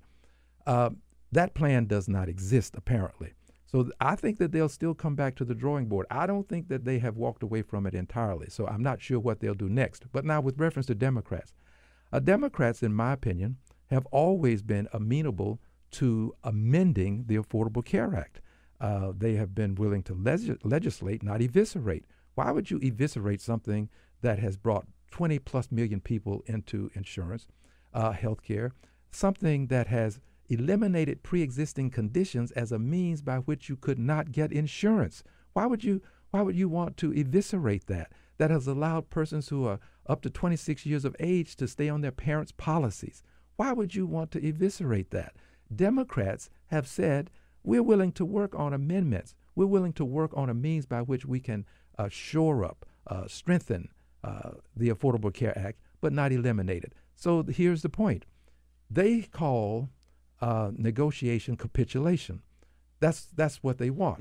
We'll negotiate with you if you'll capitulate. Well, Democrats are not going to pu- comp- capitulate. They're not going to just roll over and say, okay, let's go ahead and do what you want. Uh, there has to be some sense of serious engagement around the issues of uh, making sure that pre-existing conditions don't prevent people from getting insurance, uh, making sure that we uh, shore up the individual market, uh, making sure that uh, young people who don't have jobs uh, can stay on their parents' policies until they do. The economy is coming around, but we still can uh, allow people to stay on those policies. So I think that, th- that I don't speak for all Democrats, but uh, for those who agree with me, I speak for you. Uh, uh, I think that we we should uh, engage, but engage based upon principle, not politics. Yeah, I, uh, I I think that's the place Democrats have to be. I think we're at a point now where Democrats are going to have to kind of find their voice after taking taking a couple of hits during the election. Um, single payer. I'm a single payer guy. Okay. Uh, Is everybody else there, or is or i- all the I, other uh, I, members of I- Congress? I can't speak for other members of Congress. Haven't polled them, but Mhm. I can tell you that I was for the public option. Amen. I, I thought that would have been it was a sort of a fallback position, if you will. It wasn't plan A for me. I mean, uh, plan A, it was plan A in the sense that the real plan that I wanted, the pub, pub, the uh, uh, uh, single payer, was not available. So I guess it became Plan B, Mm-hmm. and I was for it. But that was taken off the table. So I'm still a single payer guy. It would be very easy to have uh, Medicare for all, Mm-hmm. and uh, we would have a system that would provide good health care for every person in the country, not every American. Every person in the country. That's it. Health care is not something you acquire by birthright. It's, it's not. It's something you acquire by being a human being and you're sick and you need medical attention. If I'm in Canada and I get sick, they're going to take me to a doctor and I'm going to get health care. That's what health care is all about taking care of the sick. It's a right that nobody can take from you, but it is something that people can deny you if they choose to put politics above policy. That, that is music to my ears, really and truly, because I think that one of the big lessons from the presidency of Barack Obama, which had a lot of wins, a lot of successes, I think that when Barack Obama tried to compromise and took public option off the table, took single payer off the table to try and get some Republicans to come on board, and they didn't, I think the lesson now is do not compromise. Go to what you want, go to what you know is best, go to what you think helps the most people, and you make it happen and settle for nothing less. Because they're not going to come to the table and work with you guys, the Republicans. They're not going to. Well, I, I think uh, I'm, I'm hearing you say stand on principle. Yes, sir. And I think we have outlined, we have published what our principles are, and we have to stand on those principles. Um, our messaging, our, our, what we want people to know is that there is a better deal for people than what has been uh, presented by the Republican Party. And that better deal does include better health care. It does include better jobs. It includes a better opportunity for you to succeed on your merits. Uh, I think that that's what the American people expect of us. But they also expect something else. They want us to fight. Yes. They wh- whether Yes. you win is not as important as whether you're willing to fight for what's right. Uh, people have good sense. They understand that if the odds are against you, you may not win, but they expect you to at least be the David that will stand up to Goliath. Now, hopefully, you'll take him down. But what you can't say is, I can't fight him because he's too big. You've got to say, I'm going to fight him because he's so big I can't miss him if I take my shot.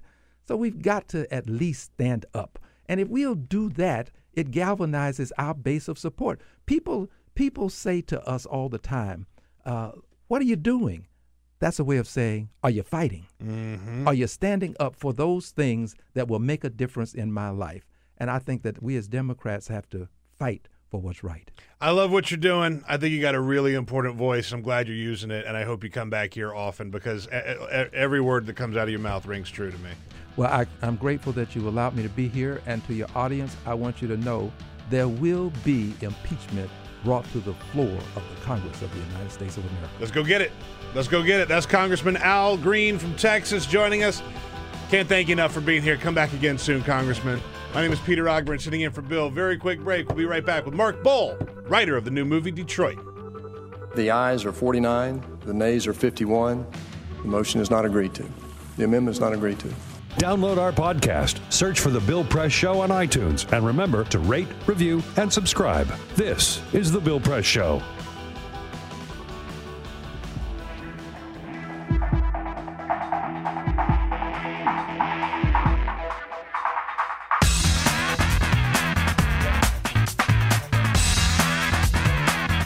Same great show, new great channel. Stream live video at youtube.com slash The Bill Press Show. It is the Bill Press Show. My name is Peter Ogburn, sitting in for Bill Press today. Remember, if you like the show, you can get the podcast every day on iTunes. Just look for the Bill Press Show on iTunes. Put the whole show up there without commercials. Jamie does that every day, and we also have uh, snippets of the show that go up on YouTube.com/slash The Bill Press Show all day and over the weekend, so you can go watch those sort of on demand. You don't have to be here live if you don't want to. We're going to have everything up there for you to uh, digest at your leisure.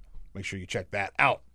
I'm joined now by Mark Boal. He is the writer of movies such as The Hurt Locker and Zero Dark Thirty, and most recently Detroit, which is coming out. Uh, what's the release date on that? Oh, August fourth, nationwide, August fourth. Is that right? That is correct, but it is opening limited this weekend. Oh, nice. In a, in, a, in, a, in some cities which I could name. Let's do it. If you're curious. I'm curious. New York, Los Angeles, Chicago, D.C., Dallas, San Francisco, Houston, Atlanta, Baltimore, and of course Detroit. Nice. This, this weekend. Nice. All right. DC, I'm going this weekend. You should then. go this weekend. DC, Baltimore in the area, and Chicago, listening on WCP. It's open there. Really, you're going to want to go check this out. But if you aren't familiar with Detroit, we're going to talk to writer Mark Boal about what is Detroit. Give us I, the trailer. I will say says you think you know the story, but you don't know the whole story of what happened at the Algiers Motel in 1967. What did happen? So the movie looks, uh, just to peel back for one second, the movie kind of looks, starts out looking at the broader picture. 1967, Detroit experiences one of the most violent episodes of civil unrest in American history. Mm-hmm.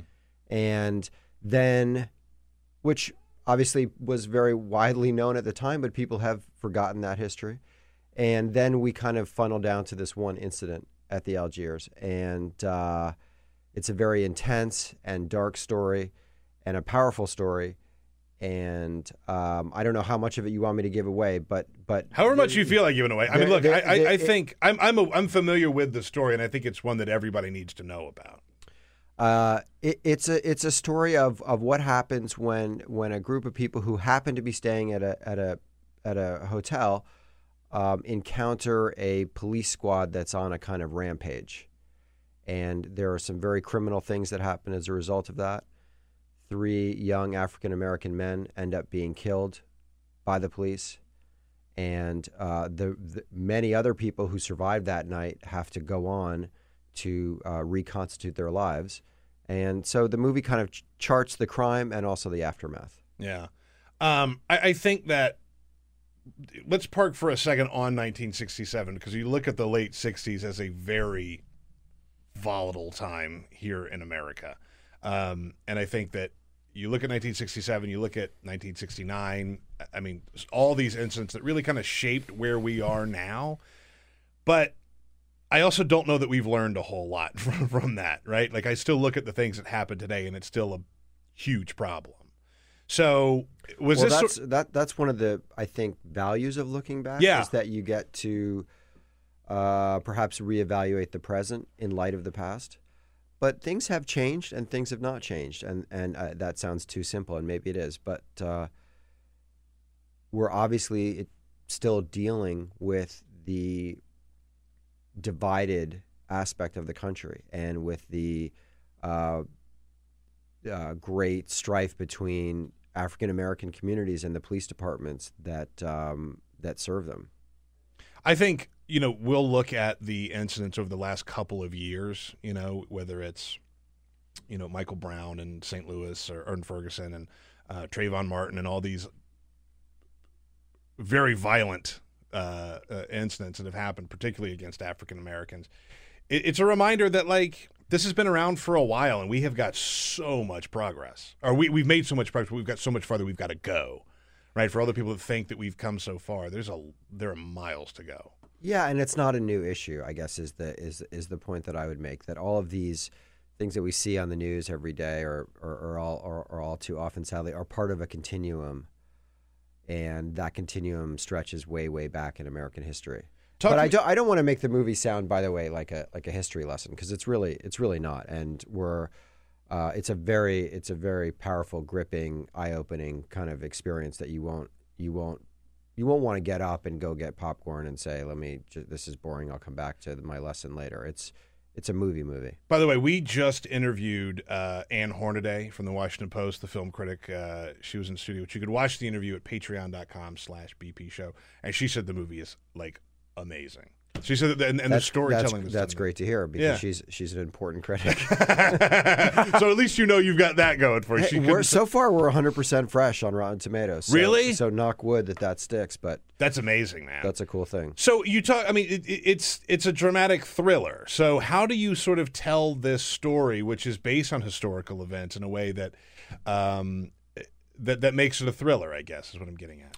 Well, the thriller part of it is really inherent in the in the actual event, uh, because you had, um, as I said, these people in the hotel trying to survive an incredibly dangerous, volatile situation, and so the suspense is built in, and the the stakes are built in, and um, you know, as a screenwriter and as filmmakers, we have to try to be respectful of that and authentically um, represent that without getting sensationalistic, I guess. Yeah.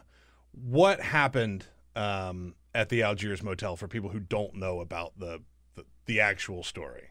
Well, there, that's where I'd say you should go see the movie. Okay, fair. All right, totally. Okay, all right. Go see the movie to go find out exactly what happened. Um, it, it's to say it's racially charged. That time that it focuses on would sort of be an understatement, I think. Um, and you focus on sort of the fallout from it. So you sort of tell the story of people dealing with it afterwards. Yeah, I mean to say to say that is true, but it's also as you as you pointed out earlier, the '60s are a time of, of lots of different contradictory things going on at once. So there there is this this incredible um, uh, tension in American society between um, between African American communities, the police, and the government more broadly. But then there's also young people who are kind of breaking racial barriers um, left and right, and um, and so the movie tries to kind of represent all of that, which is obviously impossible to put in one film, but to Yeah. but to at least touch on all of that. Yeah.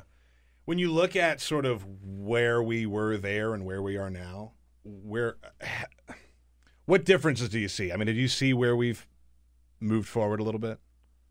Well, I mean, I what I really know is this story. It's a tough question, yeah, it's a tough question just because it's so broad.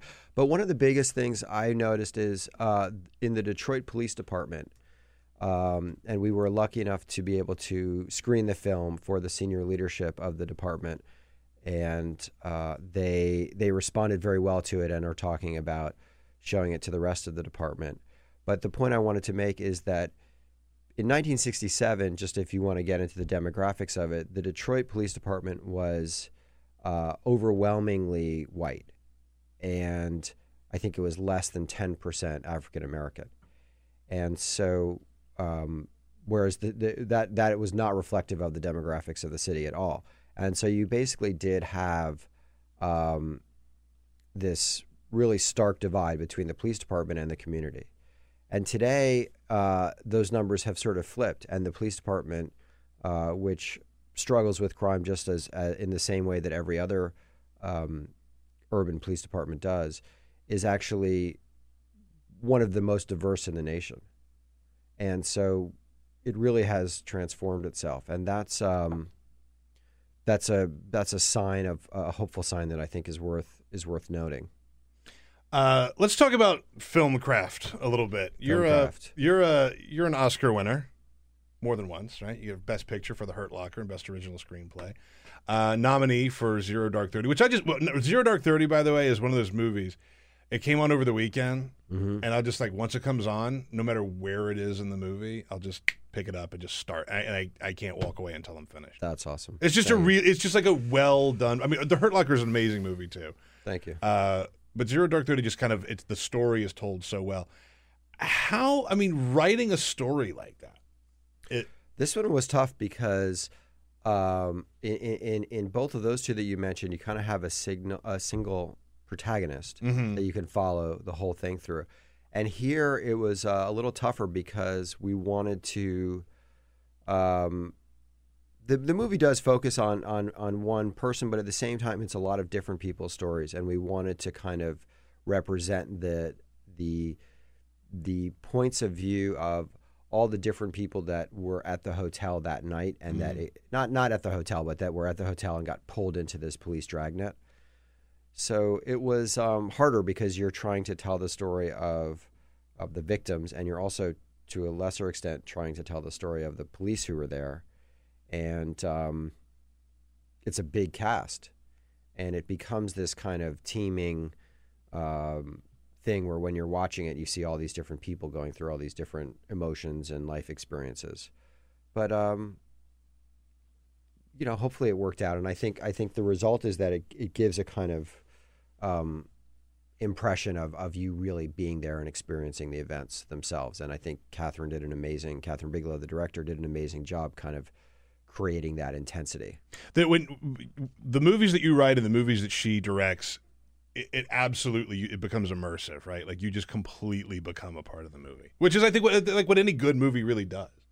Yeah, yeah, she's really good at that, at kind of making you feel like you're not watching a movie, but you're just sitting there in the room with whatever is going on. Yeah, and um, and especially with something like this, where it is uh, historic in nature and it is uh, 50 years ago. There's the danger. Sometimes period movies feel a little bit uh, dusty Mhm. to me, and they feel a little bit. You can kind of there's a slight sort of snooze factor in, in, in there somewhere because it does seem like it's not really happening in a contemporary way. But um, you know, we struggled against that to try to try to make it lively, and that's where and that's where her skill set is really, really I, impressive. I- one more, one last thing about when we talked to uh, um, Ann. uh, Ann Hornaday. She said that like it is a movie set in a period of time that doesn't feel anything like it. Like it doesn't feel like it has any of those old trappings of like a period movie. Well, that's cool. Yeah, so you got That's that going nice, for you, yeah. which is nice. So, Jamie. Mark, when we talk about Kathryn Bigelow and being a female director in Hollywood, we know there's not many of them. Uh, we talked on the show often about a year and a half ago uh, when the Oscars So White hashtag was trending. Uh, we talk about representation in Hollywood. We're still seeing only minor gains when it comes to getting persons of color and women uh, in these big positions. In your in your mind, what's it going to take to get more female directors, more African American directors, Latino, Asian, and so on? So I actually just didn't have my earpiece in there, but I heard I heard the I heard the unfortunately I heard the gist. Sorry. Can you? Well, how would you rephrase that question now that you've heard it and I haven't? well, if we looking at sort of where we were with filmmaking, there was there's been a, a, a lack of minority representation. You look at Right, like, Kathryn right. Bigelow being one of the notable female directors, Right. Uh, and there aren't really a lot of them, Right. Um, uh, sort of where have we come with that, and where's the where where are we going with it? Boy, that is that is definitely beyond above and beyond my pay grade. I think that um, um, you're right, though. I, then the question is is is obviously true that um, uh, there aren't that many uh, women in in in making movies of this nature, and and uh, and and there aren't that many.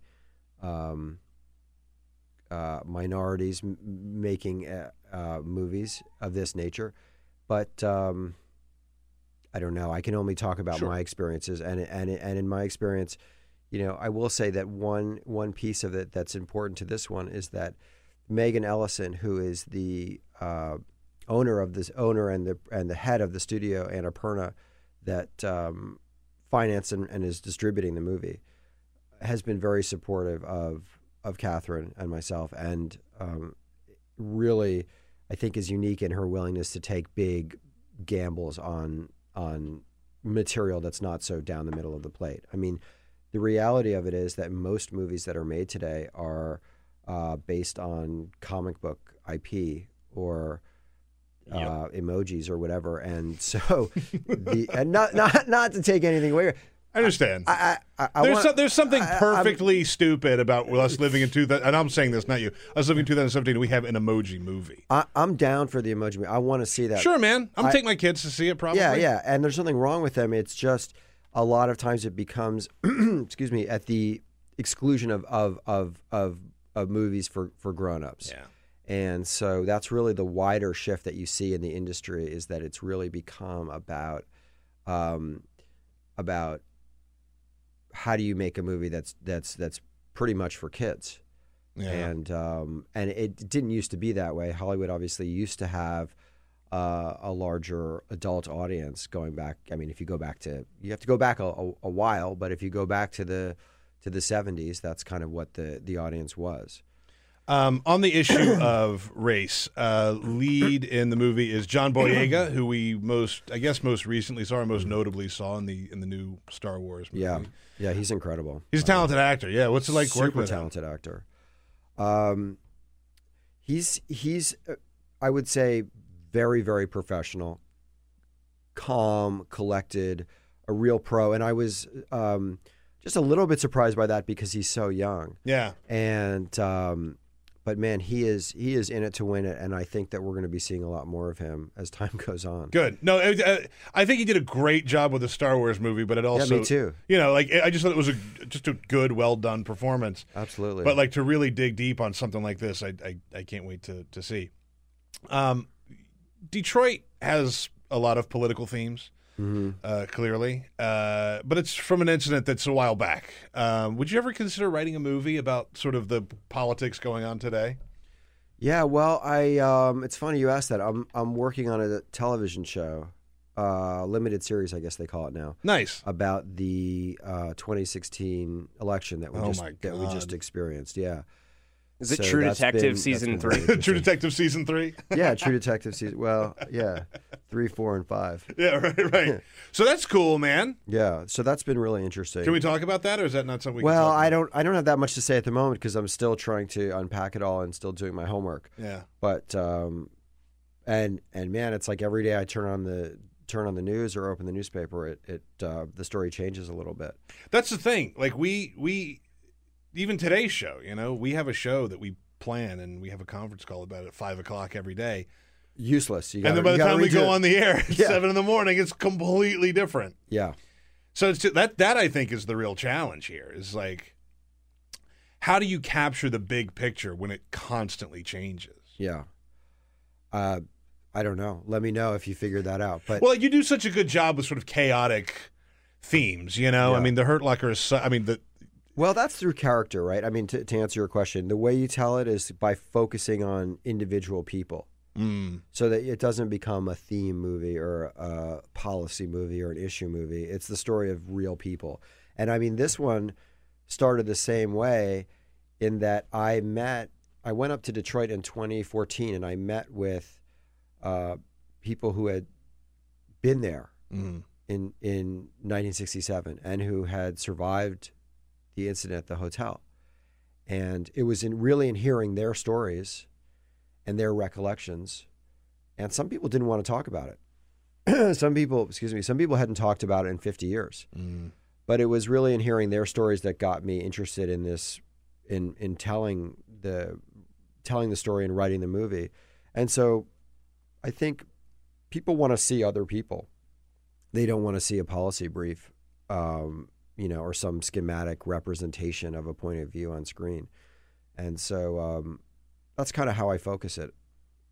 And I think that it, it translates so well because we when we talk about the immersive quality of the movies that you've worked on, I, I think that so much of that is purely. I mean, the, the directing is amazing, but the storytelling and the character development and all that, like you you care about the people, and it's like you really get brought into it. Thank you. Um, what are some of the stories you heard? Because you you have this piece for Vulture that you wrote, "Why I Wrote Detroit," and you mentioned you went up there and you heard some of the stories. What were some of the stories you heard?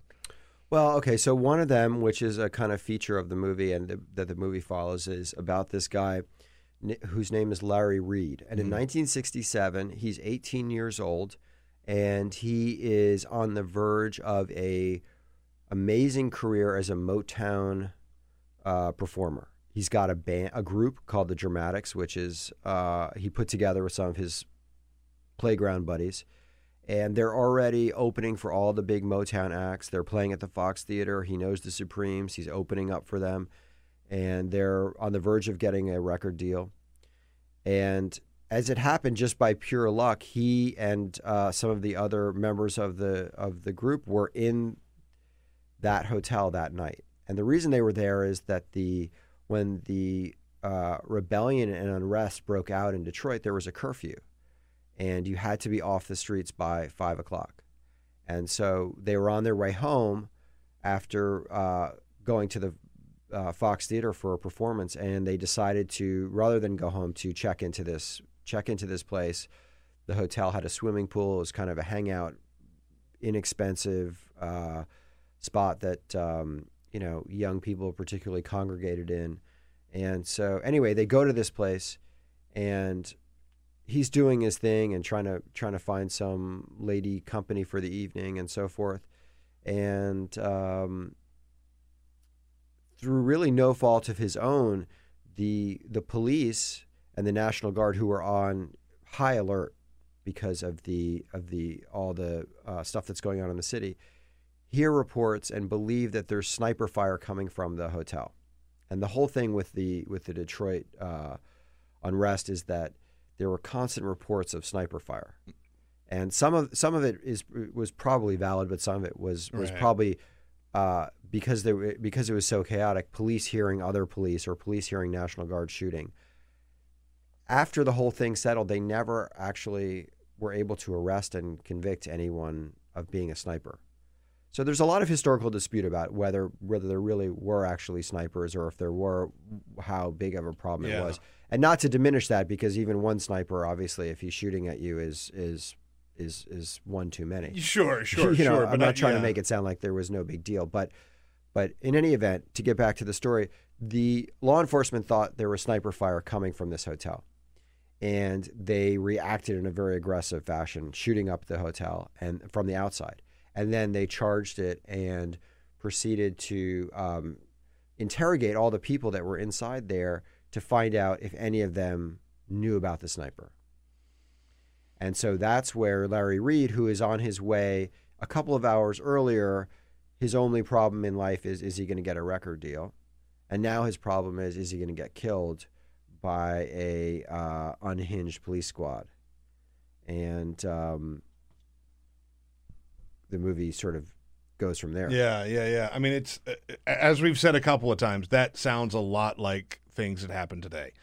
You got people who don't, wor- you know, are only worried about small things, and the next thing you know, it's life or death because of a lot of different factors, but the police being one of them. Uh, the movie is Detroit. It's described as a dramatic thriller. I am so excited to see it. Uh, and if you're in any of the cities that we mentioned earlier, I urge you to go see it. Uh, I've never seen a bad movie that Mark Boal writes, so Thank. I, I Thank can't imagine he's going to start now. Thanks, man. Uh, go check it out. Detroit. John Boyega is uh, the lead in that. It's going to be nationwide August 4th, uh, but lots of cities this weekend. So please go uh, check that out. One more time uh, before we wrap up the show today, just in case you are waking up. Uh, last night, the Obamacare repeal did die. The skinny repeal did die. John McCain, Lisa Murkowski, Susan Collins, you owe uh, each of those Republican senators a word of thanks today because they actually stood up and uh, shut that down. So we are going to wrap up the show for today. Go and get the podcast. Go get the podcast on iTunes, Bill Press Show. If you can't get to iTunes, just go to the website, billpressshow.com. We've got everything right there. YouTube.com slash The Bill Press Show. All of our videos are there all throughout the day and over the weekend. We've got videos scheduled. And we're going to be putting up that interview that I referenced with Mark, with uh, Ann Hornaday, the food critic, or the movie critic, excuse me, for the She could probably write about food. she too. can write about anything. She's so smart. She, you know, the whole thing. Uh, just a little bit of a takeaway. Yeah. She doesn't even. She didn't even get into movies because she was like a, a, a movie person. She was just like a Is writer. that right? Okay, I didn't She know worked that. for Gloria She worked for Gloria, Gloria Steinem. Oh, wow. Yeah, Okay. yeah, yeah. Ms. Magazine. Yeah. So anyway, we have the whole interview up there with Ann Hornaday, who has a new book out. We're going to put it up on Patreon. It's patreon.com slash BP show. For our guest today, Julie Millican from Media Matters, Congressman Al Green, and Mark Boal, writer of the new movie Detroit. Thank you. Have a great weekend. We'll see you on Monday. This is the Bill Press Show.